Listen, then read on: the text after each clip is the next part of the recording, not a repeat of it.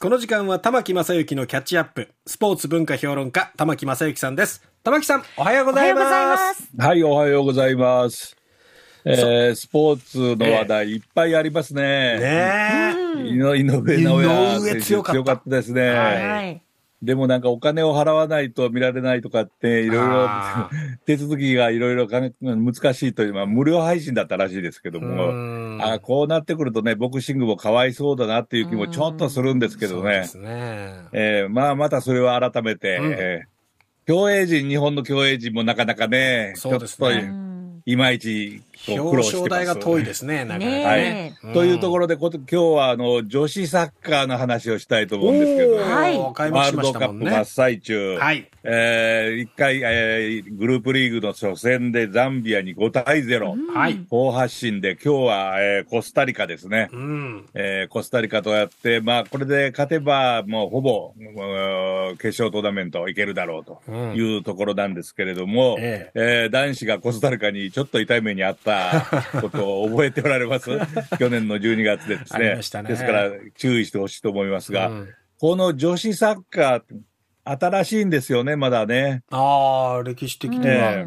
うん、大体世界的には1980年ぐらいから、はい、流行してきたと。ええ、まあ、日本では大正時代からやったという記録があるんですけれども、えー、なかなか女子サッカー、要するに女の人は足でも物を扱うべきではないとかっていうことがありましてね。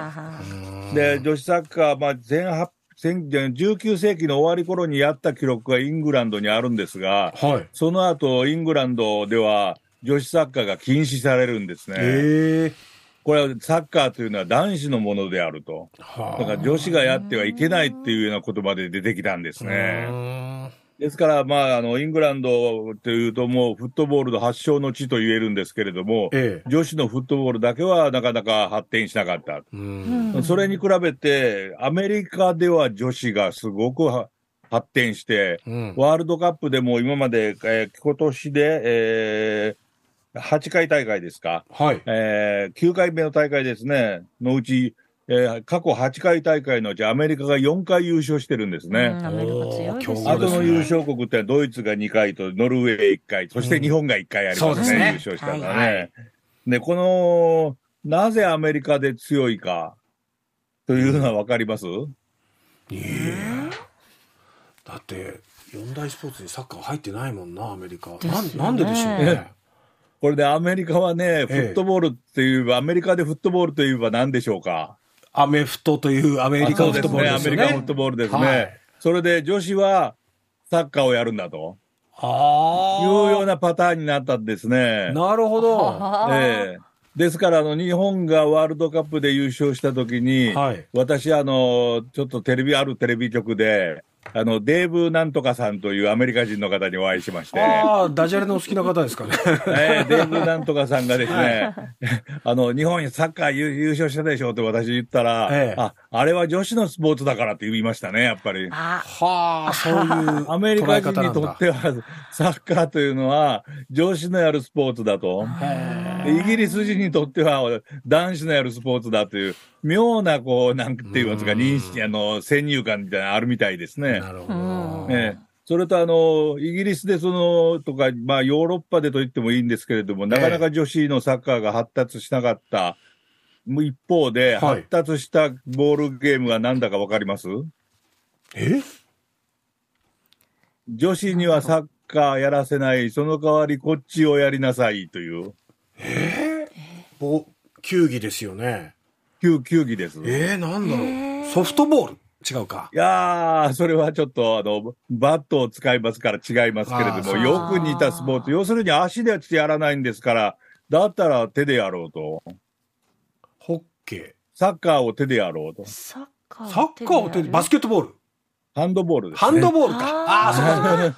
あですから、ハンドボールも比較的新しいスポーツでして、で、デンマークで生まれたという説とドイツで生まれたという説があるんですけれども、はい、ドイツで生まれた時にはサッカーと同じ広さで11人で、うん、ええー、手を使ってやったと。広い。結構、結構広いから大変だと思う。大変ですね。えーで、デンマークの方は、あの、ちょっと寒いんで、すぐにあの、室内でやろうという意見が出てない、7人制が、えー、できたんですけれども、で今ではその7人制の方が、主流になってます。うんはい、もちろん。それで、あの、世界のハンドボール連盟が生まれたのが、1946年ですから、ハンドボールも新しいスポーツなんですね。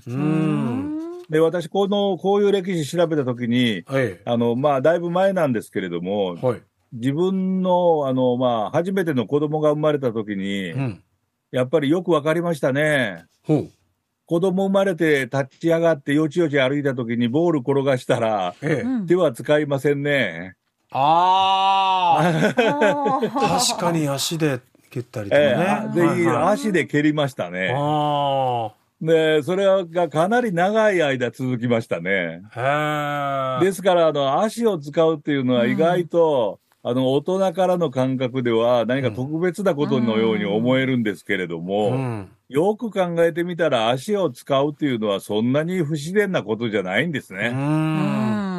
うんあの、近くにあるボールがあったら、はい、それは手で拾うよりも蹴飛ばした方が早いっていうことが。なるほど。ありますし、それから歴史的に見たら、そのボールというものが昔は豚とか牛の膀胱でできていて、つるつるどの油がいっぱいついていたりしたので、足で蹴った方が良かったと。はい。だからフットボールというのが生まれたんですね。で、それを、やっぱり女子はやるべきではないだろうという意見がヨーロッパでは強かったんですが、そんなことはないっていうので、どんどんどんどん広がってきて、今ではワールドカップでも優勝国の優うん、えー、優勝賞金、ご存知ですか？はあ、賞金は注目したことはなかったな。え、400万ドルです。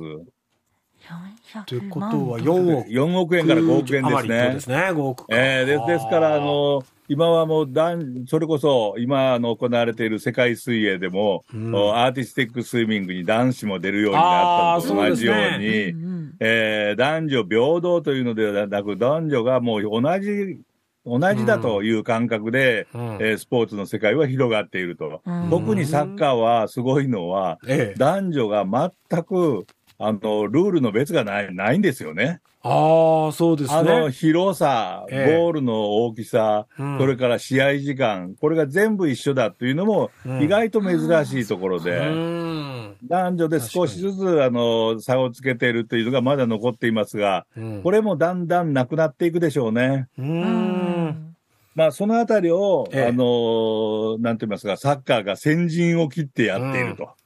いうのが面白いですし、ええ、日本もね、あの、なでしこリーグから WE リーグ、WE の WE リーグになって、はい、ええ。ー、なかなか人気がいまいちなんですけれども、うん、せっかく世界一のね、うん、えー、優勝経験のある日本の女子サッカーですからね、ええ。ー、今日のコスタリカ戦なんとか突破して、うんはい、その後スペインと戦ってもらって、うん、えー、決勝リーグ続け、決勝トーナメント進んでほしい、ね、しいと思いますね。はい。